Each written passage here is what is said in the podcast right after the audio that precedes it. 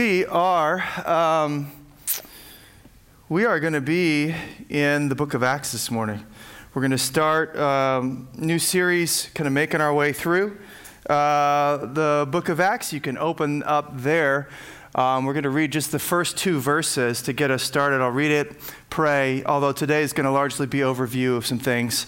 Um But I'd love for you to open up to Acts one, verses one through two. So in the New Testament, if you're somewhat new to the Bible, uh, you've got um, the Gospels, the four Gospels there in the in the beginning of the New Testament. And then the next book you'll see is the book of Acts uh, after the Gospel of John. So uh, feel free to grab a Bible on the back table if you need one, or pull up uh, your Bible app and get to Acts one, one and two. Let's read it, pray, and then we'll get moving for this morning. In the first book, O Theophilus, this is Luke writing now, I have dealt with all that Jesus began to do and teach until the day when he was taken up, after he had given commands through the Holy Spirit to the apostles whom he had chosen. Let's pray.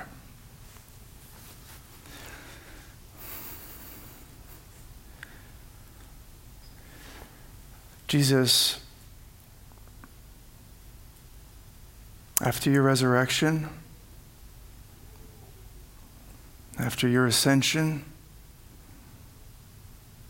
you were just getting started. In one sense, like you cry from the cross, it is finished. In one sense, your work is complete. You made atonement for the sins of the world. You open the gates of paradise for thieves, criminals, murderers, sinners like us. But in another sense, man, your work was just beginning. And Lord, we're a testament to that this morning. We're here because when you left, you didn't leave. You poured out your Spirit upon your people. God, you moved in and through them in Jerusalem, Judea, Samaria, to the ends of the earth. You brought the gospel to us. Lord, we want to be a church shaped by the gospel, a church shaped by your word. God, we want your Spirit to have Uh, his way with us in the way that he had his way with the early church in the book of Acts. So God, we pray as we come now to a new book and a new series together, I pray, uh, Lord, that you would do a new thing in our midst. I pray that we'd come with open eyes, open hearts, open minds. God, that you'd shape us in the direction of your image. God, that you make this church and make each of these people here what you want us to be. So have your way, we pray. In your name, amen. Amen. Um, all right, so this morning we are, um, as I've said, starting a new series in the in the book of Acts, which I'm excited about. If you've been with us for a little while, you know that, um, gosh, for a number of years, uh, I went through the Gospel of Luke, and we um, just more recently um, went through the book of Habakkuk, the minor prophet there in the Old Testament, and then we've kind of been making our way through some one-off sermons with uh, holidays, Christmas stuff, that sort of a thing. Now, uh, as I was kind of praying about where we would venture next, Um, the book of Acts is what kept coming to my mind and my heart. And uh, as I spoke with others, I uh, just felt confirmed in that. And I've been telling you that this is where we're going, and we finally are here. The book of Acts is essentially the companion volume to the Gospel of Luke. All right? It's like his, uh, it, it kind of dovetails into the Gospel of Luke, and in a sense is a continuation of uh, the story. Uh, but I'll show you a little bit more of that later. That's one of the reasons why, though, I was uh, drawn to this book in particular. In fact, It's interesting. I was reading through some uh, introductory, you know, works on the book of Acts, stuff I'd been given in seminary and things, and I saw a little note I had made in the margins, forgotten about to this point, but there it was in big red letters. Man, in my first pastorate, I sure hope to be able to teach Luke and Acts. And I was like, oh, well, that's that's cool, because here I am in my first pastorate after seminary teaching Luke and now the book of Acts. Um, it's amazing stuff. I was just excited about the way these books collide and what uh, the potential that's there for the church to be shaped uh, by the gospel of Jesus Christ. But now, those of you that were with us for Luke uh, are probably going, oh boy, uh, you, you remember how long that was. Now, I hope you remember it with fondness, but I, re- I recognize that some of us may remember it with, you know, weariness and dread, maybe a little nausea, upset stomach. Like, oh, that was five, six years. That was twenty-four chapters. Acts is twenty-eight chapters. You're doing the math going, what? I don't even know I'm going to be alive by the time this series is done. Well, do not fear. Got a few reasons why you shouldn't fear here. For one thing, God's word is always worthy of our attention, right? It's always worthy, whether, whether we whether we give it a few minutes or we give it a few years, then there's always going to be riches for us to find as we dig in his word, wherever we are, right? So that's uh, reason number one, not to fear. Another thing, hey, listen, the book of Acts, though it has more chapters than the Gospel of Luke, is actually a little bit shorter when it comes to kind of word for word, uh, anal- word by word analysis. Uh, not by much. Uh, the Gospel of Luke is the first longest book in the New Testament, and the book of Acts is the second. So, uh, but nonetheless, it's a little shorter, so you're welcome. Um, another thing, though, that uh, really, I think, gets me excited about this book, and hopefully you as well, is man, the book of, of Acts deals with such an array of different subjects. So we're just not going to be hitting the same thing week after week. Uh, it's it's going to deal with stuff, we're, as we kind of read along, we're going to deal with stuff like, you know, the, the Pentecost, the, the falling of the Spirit, the gifts of the Spirit, church leadership, conflict resolution, uh, church and culture, evangelism, missions, apologetics, Apologetics, uh, all sorts of things are going to come out as we get into uh, this book. Of course, um, all of that uh, will entail a deeper and, and richer understanding of the gospel of Jesus Christ itself. But then finally, um, just in case you're still worried, uh, the book of Acts does neatly divide into two. All right, so Acts one, chapters one through twelve, kind of largely deal with uh, Peter's ministry in and around Judea, and then thirteen through twenty-eight deal with Paul's ministry as he kind of brings the gospel to the ends of the earth. And so, if we kind of make our way through, and I look at you guys week by week, and you're starting to get weary, uh, we may, if God so leads, uh, you know, divide into two, maybe take a break, do something else for a little bit, then come back um, for some more uh, punishment. Uh, Um, but no, I don't know for sure. We'll see. Uh, but I just throw that out there just in, in case that helps you. Um, now, bottom line is this. I want to take us through Acts because I think there's a lot here that uh, God is going to want to use to shape us, to reform us, to develop us as followers of Jesus and as a church. That's ultimately what the book is about. Now, I said the book of Acts is meant to be kind of read alongside and kind of dovetail into the, the Gospel of Luke. It's his companion volume, and I want to kind of show you where I get that idea. Um, it's actually uh, it's something that becomes plain in the very first verses of the book that we just read. Here's a few things I'll point out for you. First, he calls the gospel, uh, if you look at that uh, verse one again, he calls the gospel his first book. All right? He says, hey, in my first book, here's what I did, uh, clearly implying this is now his second book, it would seem. But then furthermore, Luke dedicates this now second work to the very same individual he dedicated the first one to. If you uh, look back at Luke uh, one, uh, verse three, you see this guy Theophilus shows up again. Um, and chances are he was maybe the patron of uh, the guy who financially kind of foot the bill for this uh, immense project that Luke was undertaking to look at Jesus' life and ministry and then how that played out in the early church. So it's dedicated to the same guy. But then, of course, he signals also in these opening verses as well that there is, in one sense, uh, continuity in content. That this is really a continuation of the story.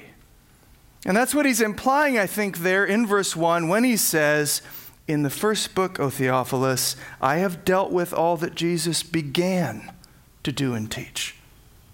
And he goes on from there. You could miss it if you just read quickly, but the inference, the implication by saying, in the first book, I dealt with what Jesus began to do and teach. Uh, what we're supposed to draw from that is now here in the second book, he is going to deal with what Jesus is continuing to do and teach. Only now it's by way of his Holy Spirit in and through the church, you and me. It's amazing. And this is where I start to get the sense that this book is so important for us uh, today. Because it starts to show us, man, as Christians, as disciples, as the church, man, who, who are we? It starts to answer that question about who we are, where we've come from, you know, what we're supposed to be all about, where we're supposed to be headed, what what's, you know, what sort of trajectory are we supposed to be on? All that stuff comes out in this book. It's amazing. D A Carson and Douglas Moo, biblical scholars, they say this: perhaps Luke's most fundamental purpose in the book of Acts is to help Christians answer the question, who are we? Who are we? Help, help us deal with our identity. Help us deal with our purpose. Help us deal with what are we supposed to look like. That's what this book is intended to answer and accomplish. So it's one thing to kind of read the gospel and see what Jesus accomplished for us in his earthly ministry. We watch Jesus, we go, wow, what an amazing Savior we have. But then you turn to the book of Acts, and now you start to see what Jesus intends to accomplish in and through us. What he intends to make us, what he's renewed us to be, what he's, you know, redeeming us to be as a people. The book of Acts is, in essence, kind of the gospel gaining traction in the hearts and lives of a people. So they can't just go, oh, I love the gospel. So nice. Look at how what Jesus did for me, without it getting real in our own lives. We go, oh, my goodness, this has implications for me. He's shaping me into that image. He's setting me on that mission. He's transforming my life. You know, in a sense, it's almost as if, you know, in his first book, Luke is kind of gathering the raw material of the gospel, if you will, the, the, the wood and the sticks, and he's kind of putting them together and preparing it. But then in the book of Acts, it's like the spark of the Holy Spirit lights that thing on fire. And we realize, oh my goodness, you know, the implications for us and what he intends to do with you and me. And this is why one author writes, Acts is the story of the Spirit of God raging like an out-of-control forest fire. We know all about that in California. In a people who have been consumed with what consumes him. It's like, man, we see it in Jesus, and then we see it in a people, in his people. And those who claim to be Christians, those who are following after him, the fire, consumed with what consumes him. So, what this means is that as we make our way through the book, man, we're going to be greatly encouraged, no doubt about it. But we're also going to be deeply challenged. We're also going to be deeply challenged. Challenged because as we read about, you know, what God is intending the church to be, his followers to be, what we should be looking like, the bottom line is we're going to go, uh, I don't know if I line up. I, where am I in this? Like, we're going to see how we don't necessarily match up. And I'll tell you what we're not going to do. We're not going to rationalize these things away. We're not going to make excuses for ourselves. Of course, there's some interpretive moves we need to make. We're not everything that the apostles or early church do is necessarily, you know, supposed to be, you know, taken uh, wholesale by us here today. But by and large, man, we're going to have to wrestle with those questions, and we're not just going to take the easy way out, make some hermeneutical maneuvers and kind of excuse ourselves from this kind of lifestyle or this passionate pursuit, the advance of the gospel, that sort of a thing. What we will do, probably, what we should do when we see this misalignment is repent. I'm going to cry out for Jesus' help, and I pray, and we're going to grow. We're going to grow. Um, one of the images or kind of analogies I'd give for this sort of a thing, and sorry the intro this morning is a little bit longer as we're just kind of getting ready to, to dive into the book, but I want you to, to, to feel this with me and kind of think about this. Um, you know, with inflation these days and the state of the economy, right? We're, I mean, everyone's feeling the pinch in one way or another. Everyone's trying to kind of cinch the belt, you know, trim the fat, that sort of a thing. Uh, see if we can kind of get through it. What, what, what needs to change? What has to go, right? And even businesses are doing this sort of a thing. So I don't wonder if you've noticed it, but even some of my, you know, I, this past week, man, uh, I was blown away, and you kind of see the effects of, of people having to, to tighten the belt. Um, but uh, so, you know, we always go to Pizza My Heart when we're going to do like a family movie night or whatever. We get slices of pizza for all the kids and for us. And um, I'll usually get slices of the day or something like that. And they tell me on the phone, the guy's like, yeah, we're not doing slices of the day anymore. I was like, oh, okay, yeah, well, we, we you know, we're having to kind of make adjustments. Uh, we can't offer that right now. I was like, oh, okay, all right, sure, no problem. Um, but then I, I take my son the next day to uh, the the mall. Uh, oh, that's a dangerous thing in and of itself. I don't, I don't belong there. Uh, but I had to make some returns, and I'm going, right? And I'm like, all right, let's let's have some fun. Let's get a pretzel, right? So I, I never go to the mall, but when I did as a kid, we'd get like Wetzel pretzel or whatever. I go in there, and they're like, yeah, uh, we actually don't have any hot, pre- you know, the case is empty. I'm like, oh, it's like, yeah, it's all now made to order uh, because we were wasting too much product. So it's going to be twenty minutes. And I was like, I look at him like, do you still sell pretzels then? Like, do people wait twenty minutes for a pretzel? Like, I'll just go to that spot over there. Luckily, we had some things to do, right? So, okay, I'll put in my order. I'll come back twenty minutes. And we'll get, I mean, it was, it was a hot, fresh pretzel, so that's nice. But nonetheless, you see him cinching the belt down, like figuring out what can we do. And what I'm trying to say, the analogy for me with this is, man, as we read the book of Acts, man, we are going to have to face the question, okay, listen, uh, things are going to have to change. There's maybe some fat that's been accumulating in my spiritual life that's going to have to go. Like, there's stuff that's going to need to be trimmed. There's stuff that's going to need to be changed. I'm not going to try to let us get off the hook as we read this book. We need to let it, we need to see ourselves in the mirror of Scripture, even when what we see looking back is ugly.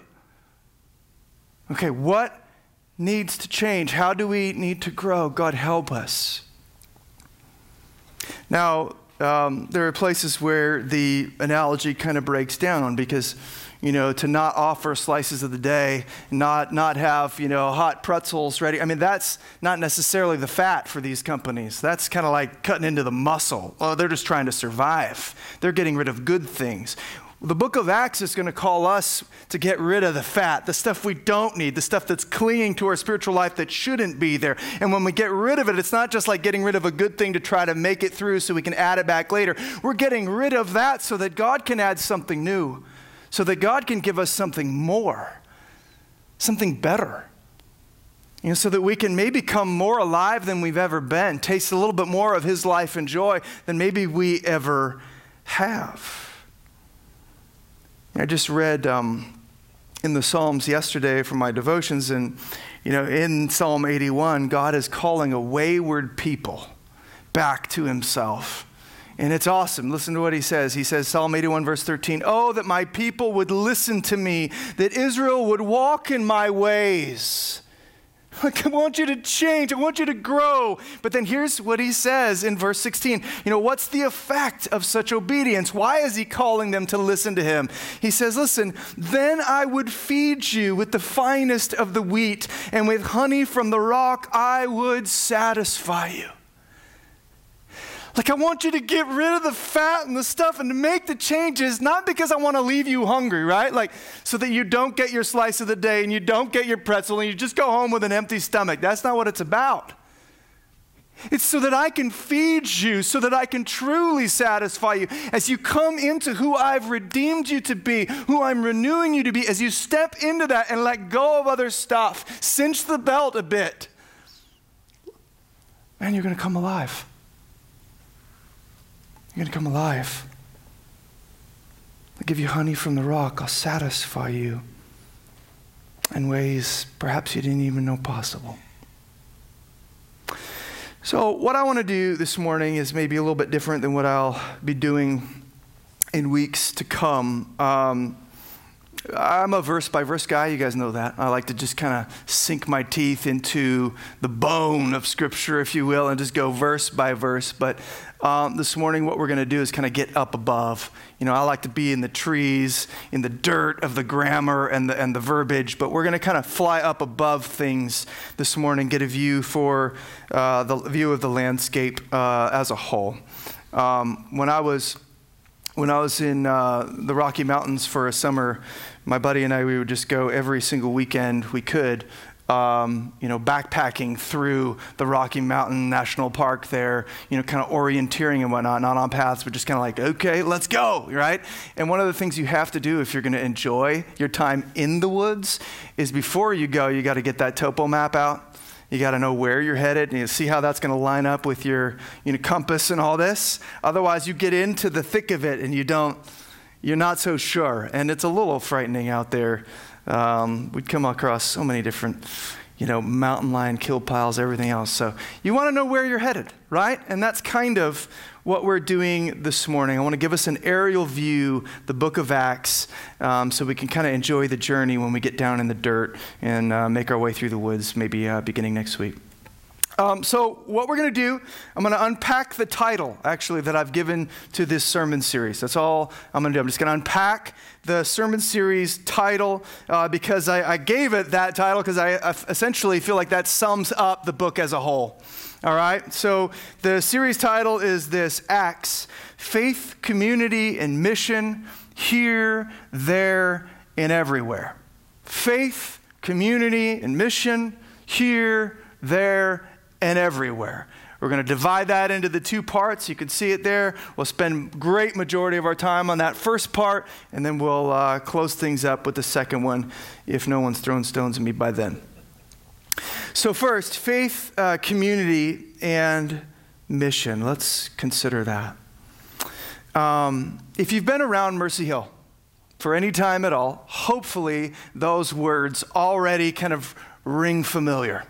Uh, because they are what we have identified as our core values here as a church: faith, community, and mission. It's, you know, kind of what we believe in Scripture God is saying we as a church should be all about.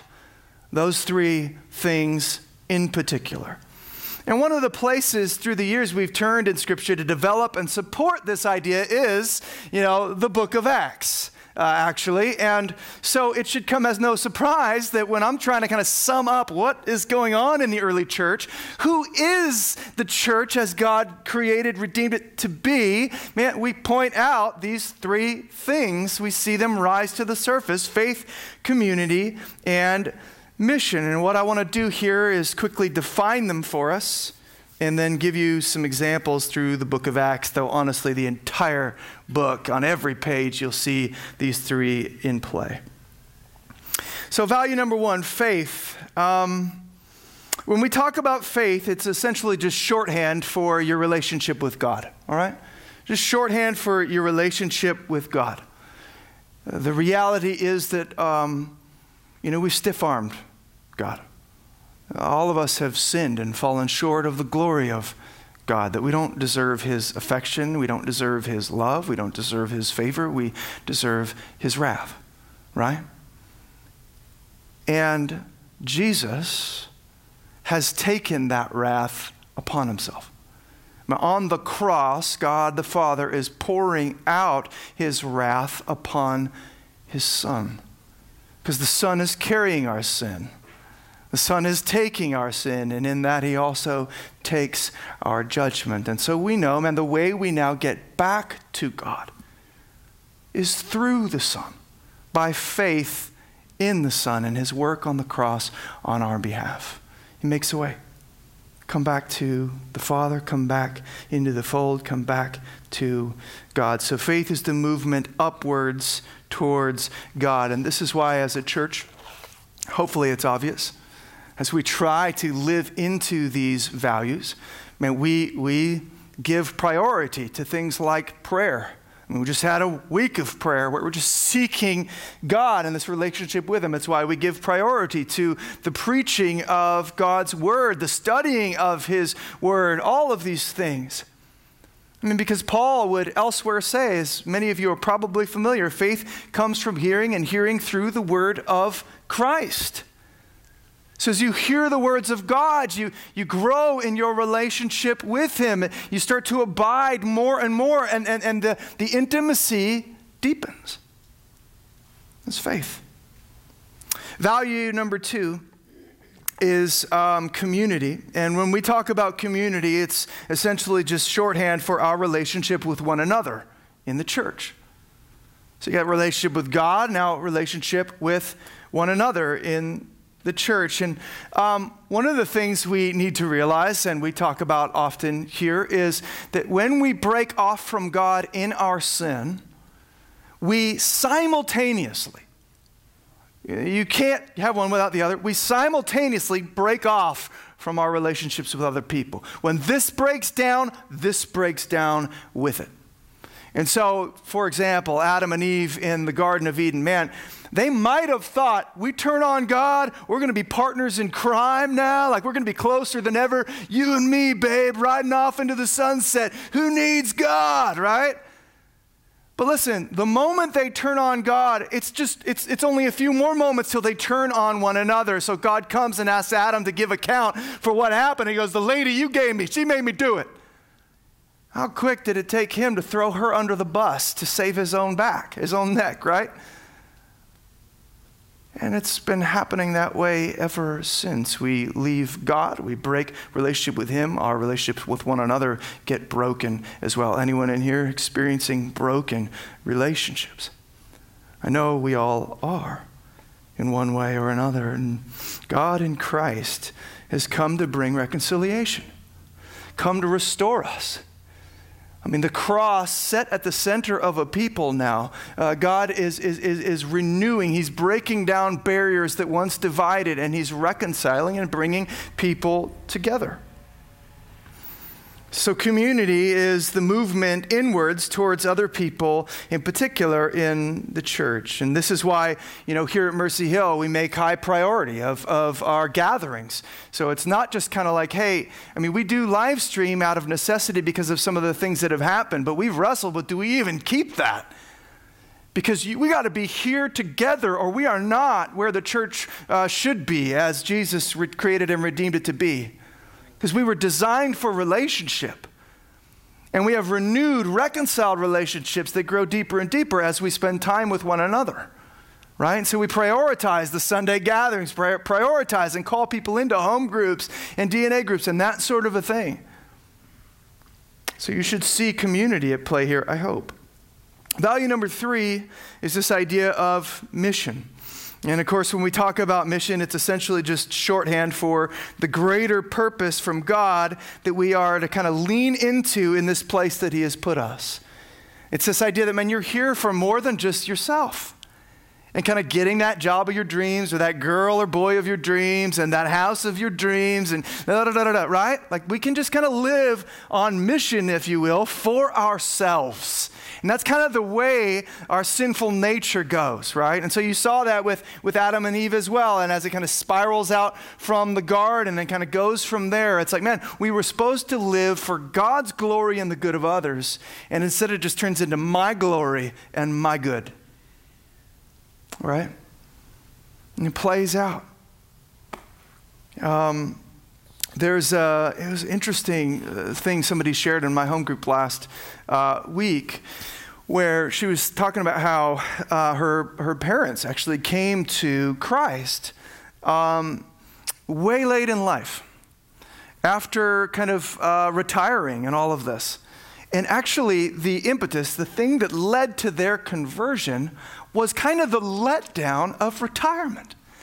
Because here's kind of how it played out, at least as, as, as she kind of explained it. Uh, parents are going, man, and, and some of you are maybe in that place, man, once I can retire, once, I mean, I'm working to get to that place where I'm finally free. I don't got some tyrant over me telling me I got to work. I don't got, you know, I got enough of a nest egg. I can kind of go and do whatever I want. Once I get to retirement, I'll be satisfied. I'll have what I need, right? And so they finally get there. You can go on vacations when you want, da-da-da-da-da-da. Everything seems good for about a year, and then the letdown sets in. Then the depression sets in. Like, oh, like this is it? This is what we were, our whole lives have been moving towards this moment? Like, yippee, we can go to Florida again if we want. Okay. Like I can go play another round of golf. This is it? And I guess she was saying this is very common among re- retirees, where you kind of put all your hope in that you get there and there's this letdown. And why is there this letdown? Because you were made for more than just living for your own luxury, living for your own comforts, living for your own pleasures. You were made to live for God, and for His glory, and for the good of others. And when you cut yourself off from that purpose, you kind of your life becomes two-dimensional. And so Jesus restores us to that. Jesus comes and calls us into something so much greater, to be a part of something so much bigger, and invigorates the soul. Life gets three-dimensional again. Color comes back into your relationships and your life because you're not just living for you. So mission is the movement outwards towards the city and the world that doesn't know Christ. And this is why, hopefully as well, you can tell here at Mercy Hill, we try to put an emphasis on evangelism and missions and, and not just kind of getting insular, thinking about ourselves and our little time with Jesus, which is great, but we're thinking about the city and the world that doesn't know Him as well. Now, all these things lost in Adam, restored in Jesus, who scriptures would call maybe the second or last Adam. And this is why when we start to see this new church being for, or this new community being formed in the early church there, this redeemed community uh, in Jesus, and we start to see faith, community, and mission uh, take the foreground. He starts developing again the relationship with God, the relationship with one another, and the relationship with the city and the place that He's put us, the mission. So I just want to show you now, give you some examples uh, how this plays out in the book. Uh, I think I have three. I'll have to keep my eye on the time, see if I can do that um, and actually get through them. But if I can't, uh, there's um, my, my manuscript's online. You can check it out. Example number one in the book of Acts is the day of Pentecost. The day of Pentecost. We'll just start kind of right near the beginning.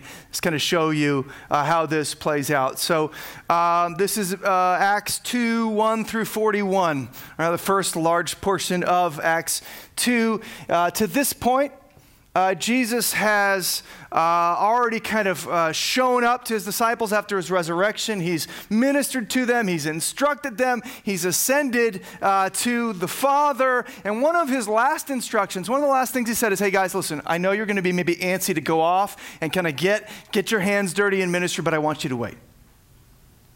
I want you to wait. I'm going to pour out the Spirit, my Spirit, upon you. I'm going to empower you for the work I'm calling you to do. Don't do it in your own strength. Peter, we already tried that, right? We already tried that. How'd that go? Okay. Wait for me. I'm going to pour out the Holy Spirit upon you. Now, so here's the faith component that I'd bring out. I mean, they're there and they're waiting. They're hanging on his word. We get to Acts, you know, later parts of Acts one and Acts two, and they're waiting on him. They are trusting in their Savior. They're not afraid and cowering behind locked doors like we saw at the end of the Gospels. Ah! No, they're just waiting confidently. They know that their that their Savior is alive. They know he's going to equip them. They have that relational bond with him. And it would seem that they're not just waiting on him, they're praying. Right, so we see in other places like Acts one fourteen that, that when they were gathered together, they devoted themselves to prayer. They were calling out upon him, trusting in him. It's faith. It's that upward component we're talking about at work here in this story. But then we go on to read Acts two, one through eleven. You can read this with me if you'd like.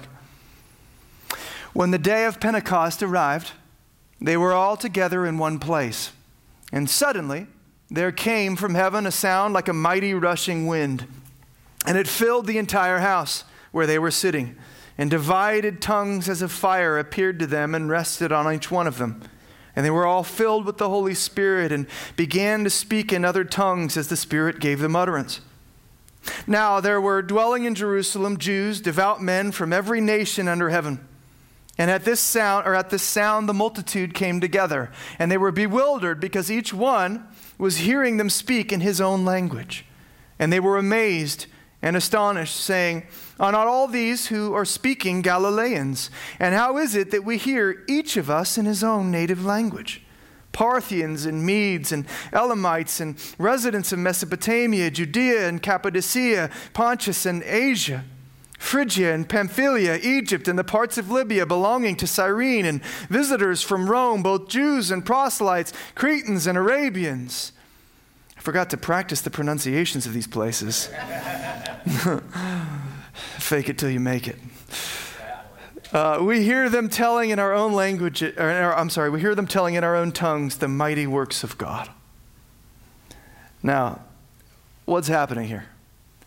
Well, if I could just kind of sum it up, it seems to me that the faith of the early church is starting to shift towards uh, community at this point, all right? And here's why I say that. The Spirit falls, and he gives uh, the disciples utterance. They're, they're speaking, they're praising God, they're speaking of the glory of God, but not in their own language, in the language of the nations. And these other Jews there in Jerusalem could understand it. This wasn't just random angelic talk or something like that, which may or may not happen, as we'll kind of look at maybe later in, in the book of Acts. But this was th- these were languages, the languages of the nations. There's a purpose behind this. And the Jews who had been kind of uh, cast out into uh, the nations in the diaspora via the exile and other things, man, they understood these languages. They understood what they were saying. They could hear uh, the, the praising of God that was happening in, in, in, in the language of the nations. And you say, well, what's the point of that? Well, I think it's actually quite simple. God is bringing together a new people in Jesus, composed of every tribe, tongue, people, and nation. He's forming a redeemed and renewed community. That's what's being pictured here. If in Babel, if you remember the story, I think it's Genesis eleven, uh, God ended up, because of the proud hearts of men, he, he ended up uh, confusing the language of the people, and that ended up causing them to disperse and create what became the nations of the world. Man, we fell apart because of our sin and moved away from one another, but in Jesus now we see all of a sudden the, God is bringing us back together. And the languages of the nations are understood, as it were. And Jesus is fluent in them, and the church becomes fluent in them, and the people will be formed from every uh, different uh, place and people. That's incredible. But what about mission, you say? So there's faith, and there's this idea of community, God bringing us together as one. Where is mission? Well, that's where the story goes next. So the people, a lot that were around hearing this, seeing these sorts of things, begin to ask, you know, what is the meaning of all this? What in the world is happening? These guys, it's like nine a.m. and they're already drunk. This is crazy. Must have had a rager the night before. Well, Peter, now filled with the Spirit, not in his own strength, mind you, but now in the Spirit of Christ, in the strength of Christ, Peter is the first to speak. And he preaches the gospel, the good news to these people who are wondering what is going on. And he talks to them about what Jesus has done and what Jesus has said. And people are cut to the heart. They're hearing, they're hanging on every word. And they ask him, what should we do? And he says this in verse thirty-eight of Acts two here. Repent and be baptized, every one of you, in the name of Jesus Christ for the forgiveness of your sins, and you will receive the gift of the Holy Spirit. For the promise is for you and for your children and for all who are far, who are far off, everyone whom the Lord our God, God calls to himself. And we're told in verse forty-one, it's amazing. So those who received his word were baptized, and there were added that day about three thousand souls. three thousand souls. So you see the gift of forgiveness and salvation, the Spirit of God, it wasn't just for Peter. It wasn't just for the early little, you know, fledgling group of disciples. It was for anyone who would call upon the name of the Lord, anyone whom the Lord could call or would call to himself. three thousand coming in, which, as we'll see later on in the book of Acts, creates a number of problems in and of itself, but nonetheless, amazing.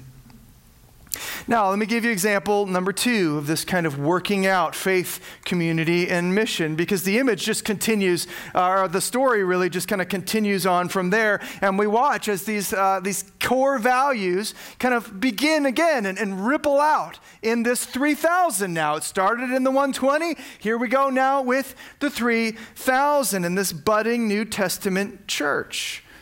So look at Acts two, forty-two to forty-seven. And they devoted themselves. Here's what these three thousand who were just added are going to do. They devoted themselves to the apostles' teaching and the fellowship, to the breaking of bread and the prayers. And awe came upon every soul, and many wonders and signs were being done through the apostles. And all who believed were together and had all things in common.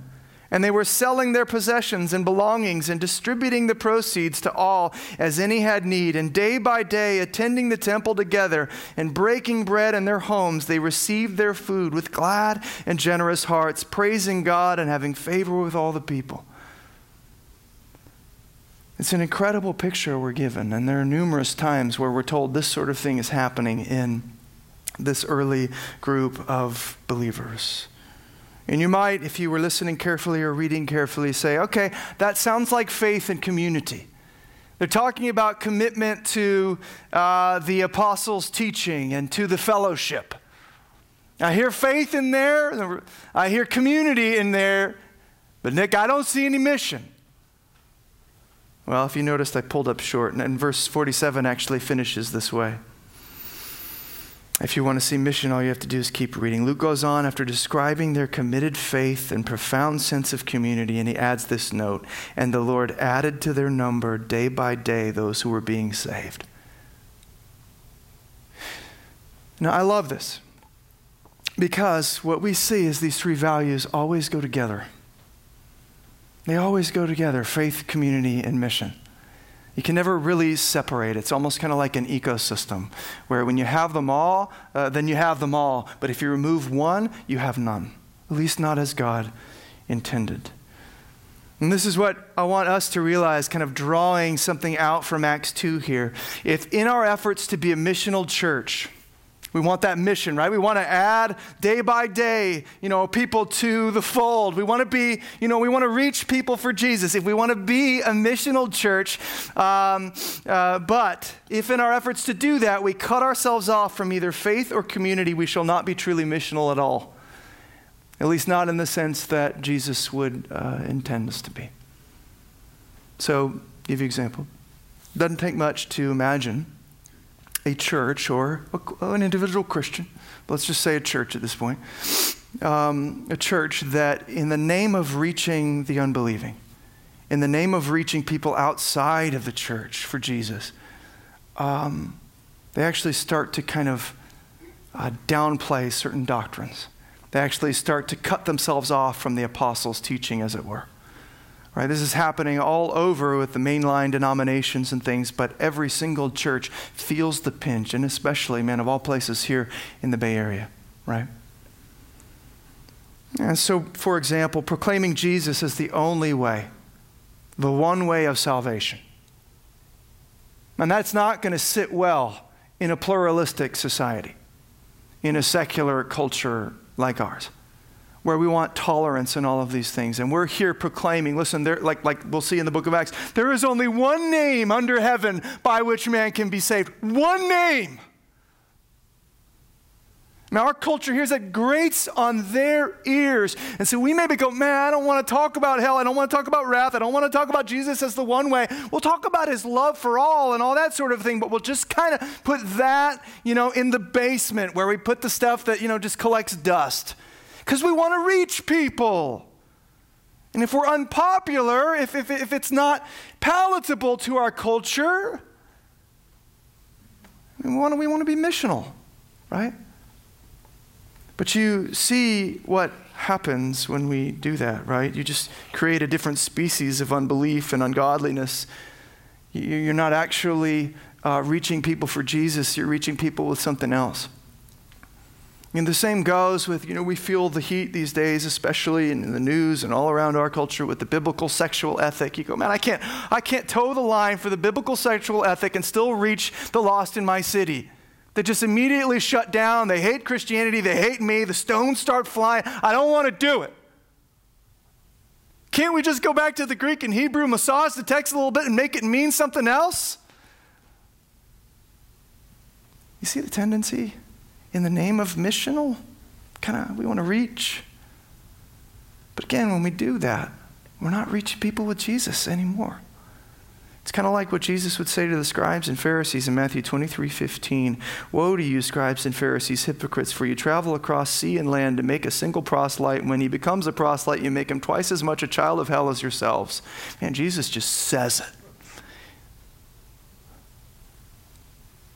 Like we go off with our own doctrines and our own agendas and our own egos or whatever it is, and it doesn't work. You cut mission off from faith and you don't have mission anymore, and you certainly don't have faith. The same thing could go, I mean, we could talk about, you know, when you sacrifice community for the sake of mission, right? But it doesn't take much to imagine there either. The idea of like saying, hey, we need to be missional. We don't got time to hang out with one another. You guys are already saved. You guys already know Jesus. What are we doing in here?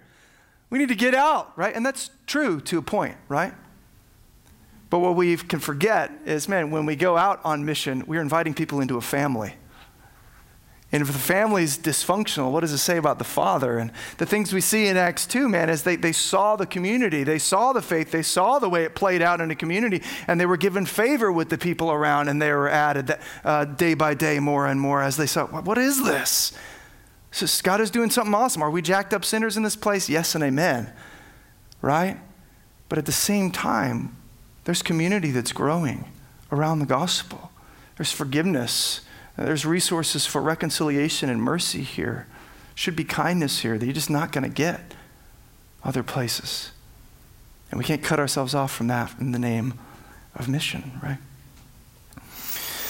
Um, last example I'd, I'd, I'd give you um, from the book of Acts on this, and I'll have to be just real quick. In my notes, I had like three pages. So I'll just condense it down to a paragraph. Um, the conversion of Saul is amazing on this regard. Faith, community, mission playing out in this story. Acts eight and uh, chapters eight and nine. So Saul, um, some of you may or may not know the story. Forgive me if I have to go fast and it's a little new to you. But Saul was just a, a, a rigorous uh, persecutor of the church as they were getting started. He was a Hebrew of Hebrews. He thought this was blasphemy, calling a, a man God, right? And, and we can sympathize with that. We understand some of the confusion. He's thinking he's serving God as he's running in the complete opposite opposite direction and actually opposing him. So he's not only capturing Christians and imprisoning them, he's also putting them to death for what he considers this uh, great blasphemy. And you know, you could read about this in, in the book of Acts. It's, it's profound. He's ravaging them. He's hunting them down. And one of the things we know is that, man, as he's in hot pursuit of some believers and things in Damascus or, or wherever, he's, he, he, he's confronted by the risen Christ. just knocked down on his face, you know, struck blind, and hears the voice of Jesus. And we could say, here's his coming to faith moment, right? Here's faith, like, get back on God's team. What are you doing persecuting me? Let's get right. And he gets grace. First moment in his life, and he thought he was so right, thought he was so awesome, thought he was, according to the law, blameless. And all of a sudden he goes, oh my gosh, looks down through his blind eyes, which is, I think, a, in a sense, though real, it's also a spiritual metaphor. He realizes he's filthy. I'm a mess. Anybody been there? Thought I was awesome, thought I was great. God took pains to show me, man, I'm a mess. And then he cleaned me up by way of Jesus' blood. What a beautiful thing, faith, coming back into relationship with God. But the story doesn't stop there for Paul. It's so great. Doesn't stop there. It could have. Like, okay, now we got Paul and, and, and Jesus and God. They're tight. This is good. But it doesn't stop there. It's amazing. So Jesus shows up to a guy in a vision uh, by the name of uh, Ananias. And he says, Ananias, I want you to go, you know, Paul, it's it's sad. The poor brother can't see. I want you to go pray for him, and he'll receive his sight. And Ananias goes, um, Jesus, that dude's killing all of my family and friends and, and people that follow you. Are you kidding me? I don't want to go. You don't need me. I know who you are. You could do this yourself. He goes, yeah, you're right. I could do it myself. I'm, I'm ad-libbing for Jesus here. Yeah, you're right. I could do it myself, but I want you because I'm trying to get at something. What is it? Community. You see, Paul doesn't need to just be brought back to God. He needs to be brought into the people of God. And they they were going to keep at arm's length, at arm's length, at arm's length. No, dude, that that we're not going to let that guy in. We're not going to trust that guy. God wouldn't. I, I don't think so. He's been murdering folks. Follow the way. But Ananias reluctantly, willingly goes, prays for Paul, scales fall from his eyes. He's filled with the Spirit, the very same Spirit that filled the disciples earlier, and they just go, oh my gosh, he's in the family. God's mercy. Bring even him in. Unbelievable. And they were, Paul says, glorifying God because of me. It's not just faith and individual, it's community that's developing and growing. I had my boy the other night. He usually asks me deep theological questions right before sleep. He knows I'm a sucker for those probably, and I'll let him stay up if he asks me good God questions. So he's like, he's like, Dad, does does God really love robbers? And I think for him, robbers is like the epitome of evil or something. Yeah. And I said, of course he does. And you want to know where I pointed him to, to, to make the case for that? To Paul. To Paul. Because Paul would later say, man, God had mercy on me so that I'm the chief of sinners, and he had mercy on me so that anyone, however bad they are, could know there's mercy for them too. Right? God welcomes, brings in a murderer.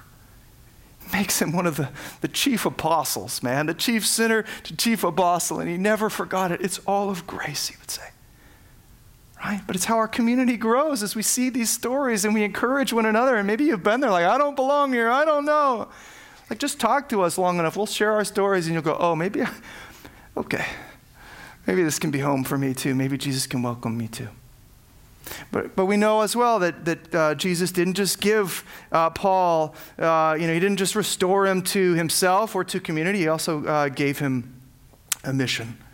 He gave him a mission. And so you see that in Acts um, twenty-six, where uh, Paul is recounting what Jesus said to him. And, and he, he says this in verses sixteen to eighteen, rise and stand upon your feet. This is Jesus talking to Paul.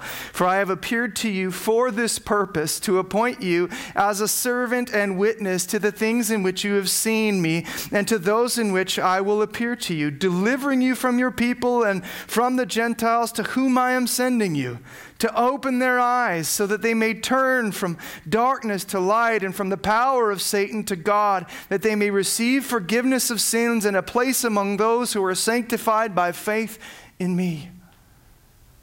So not only does he bring him into relationship with himself and with the church, but then, man, he gives him a mission to go to the Gentiles, to go to the nations, to go to the ends of the earth. And that leads us to the here, there, and everywhere.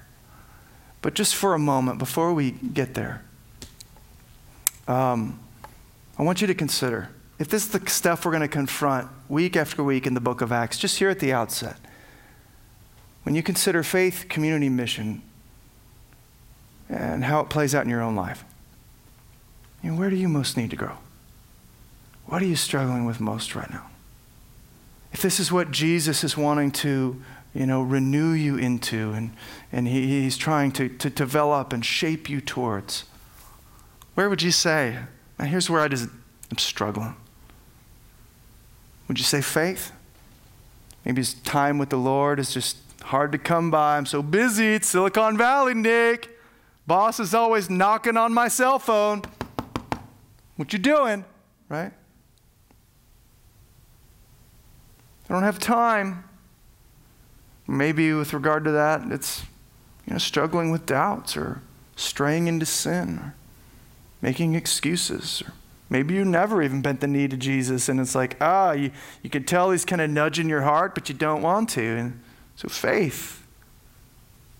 Or maybe it's community. You're like, ah, again, I'm so busy. Now I get time alone with God in the car as I drive to work or wherever I'm going, but uh, I'm not spending time with God's people. I'm keeping them at arm's distance. Maybe not on purpose, maybe on purpose, right? Maybe because I don't want to deal with the mess of community. Maybe because I don't like some of the people. I'm not just busy, I'm a little bitter, right?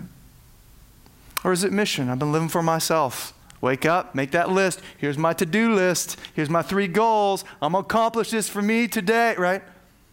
Do we ever in there go, God, what do you have for me? Whatever you want, that's what I want. You know, maybe it's mission. But whatever it is, man, what we need to catch in the flow from the Gospel of Luke to the book of Acts is Jesus is here to help, that this Holy Spirit is here to help. And when we cry out to him, he's the one who is making us into this. We're not called to be Peters here trying to self-made man ourselves, right? We're not going to do it. We've seen that's failure. That's not how it happens. It happens as we surrender to him, as we cry out for help. So I just encourage you to do that, and he'll be here. And open up your heart to him and ask him to use this series, however many years it goes on, to trans to transform you, to shape you.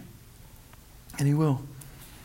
But the last piece, and like I said, you know, we'll just kind of do this real quick, is this here, there, and everywhere. Here, there, and everywhere. Um, in Acts one eight, um, Jesus is, is talking to his disciples. These are kind of the last marching orders, if you will, before he ascends. And uh, he gives what's essentially uh, the thesis statement of the entire book of Acts in that single verse. If you want to know what is the book of Acts about, turn to Acts one eight, and there it is. That's, that, that's going to set the stage for everything else. I just want to read this and say a few things about it, and we'll, we'll wrap this up. Here's what he says. You will receive power when the Holy Spirit has come upon you, and you will be my witnesses in Jerusalem and in all Judea and Samaria and to the end of the earth. So he says, listen, you're going to testify about me, the cross, the resurrection, and you're going to do that. You know, this whole faith community mission thing, you're going to do that. Here, there, and everywhere. You're going to do it in Jerusalem. You're going to do it in Judea and Samaria. You're going to do it uh, to the ends of the earth. You're going to bring the gospel all over the place. When he moves from Jerusalem to Judea, Samaria, ends of the earth, what you should be seeing is actually, maybe if your geography isn't, you're not fully, you know, there, you should be seeing kind of concentric circles moving out, ever, ever kind of broadening until the whole world, it would seem, is encompassed in this call. The picture in my mind, if you'll permit it, is almost like um, at the cross there in Jerusalem, Jesus drops a bomb on the place, all right? Just blows it up. And it's almost like a holy Hiroshima, if you will, where a bomb just drops. And then the mushroom cloud that's released from that bomb starts to rise up and slowly extend, you know, over the whole heavens until the globe is covered with this grace. That's the picture. That's the idea. And that's really how the whole book plays out. And we watch as each of those barriers, little by little, is cro- is crossed. So, for example, first they're witnessing around Jerusalem, Acts chapters one through seven. Then, because of persecution, they're pushed beyond Jerusalem into Judea and Samaria, Acts eight through twelve. Then Paul, as he set out on various missionary journeys, and with him we cross the last barrier and we see it go to the ends of the earth. We see the disciples and the gospel go to the ends of the earth. So the whole thing is just marked by this urgency and this going. And of course, then the question for us is, is that what marks our lives? Is that what marks our church?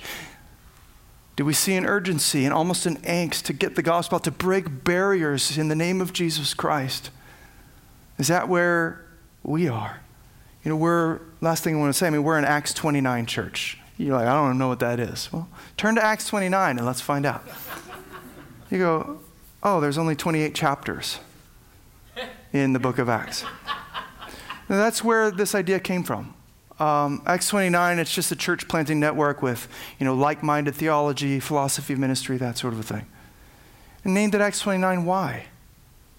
Because we're the continuation of this mission, of the here, there, and everywhere. The, the, the, the book of Acts ends with Paul in Rome, the center of the known world. But there are still unreached people in our city, you could say, and unreached peoples all around the world. The gospel is still breaking barriers today. It still needs to break barriers today. And the book of Acts isn't just a story or a memoir of fun adventures that kind of, you know, get us excited before bed or something like that, but have no real relevance to our life. No, the book of Acts is an invitation into this way of life, into this grand mission. And to take the gospel and this faith community mission thing here, there, and everywhere. So let's go, right? Amen. Let's pray. God, thank you that we don't have to rely on our own strength, that the gas in the tank of this engine doesn't come from us. And so if anyone in here is tempted to hear these sorts of things and go, ah, I better come up with the strength to do this. God, I pray that right now you'd just stop that thought in its tracks and you'd lead them to the cross. You'd lead us to the cross. The gas in the tank of this engine is the Spirit of God that comes to us by way of grace through faith, not by our own works, not by our own pedigree, integrity, our own strength, no. And so we just cry out to you that what you want from us today is that we don't hold back. What you want from us today, Lord, is that we let go of everything. We release our lives to you. You're the potter. We're the clay. Shape us as you will. Call us as you will. Move us where you will. Here we are. So lead us to that place, Lord. And you'll take it from there. And we give you our hearts. And we thank you for the gospel of Jesus Christ that not only saves us, but it changes us. It transforms us. Have your way with us here now. Amen.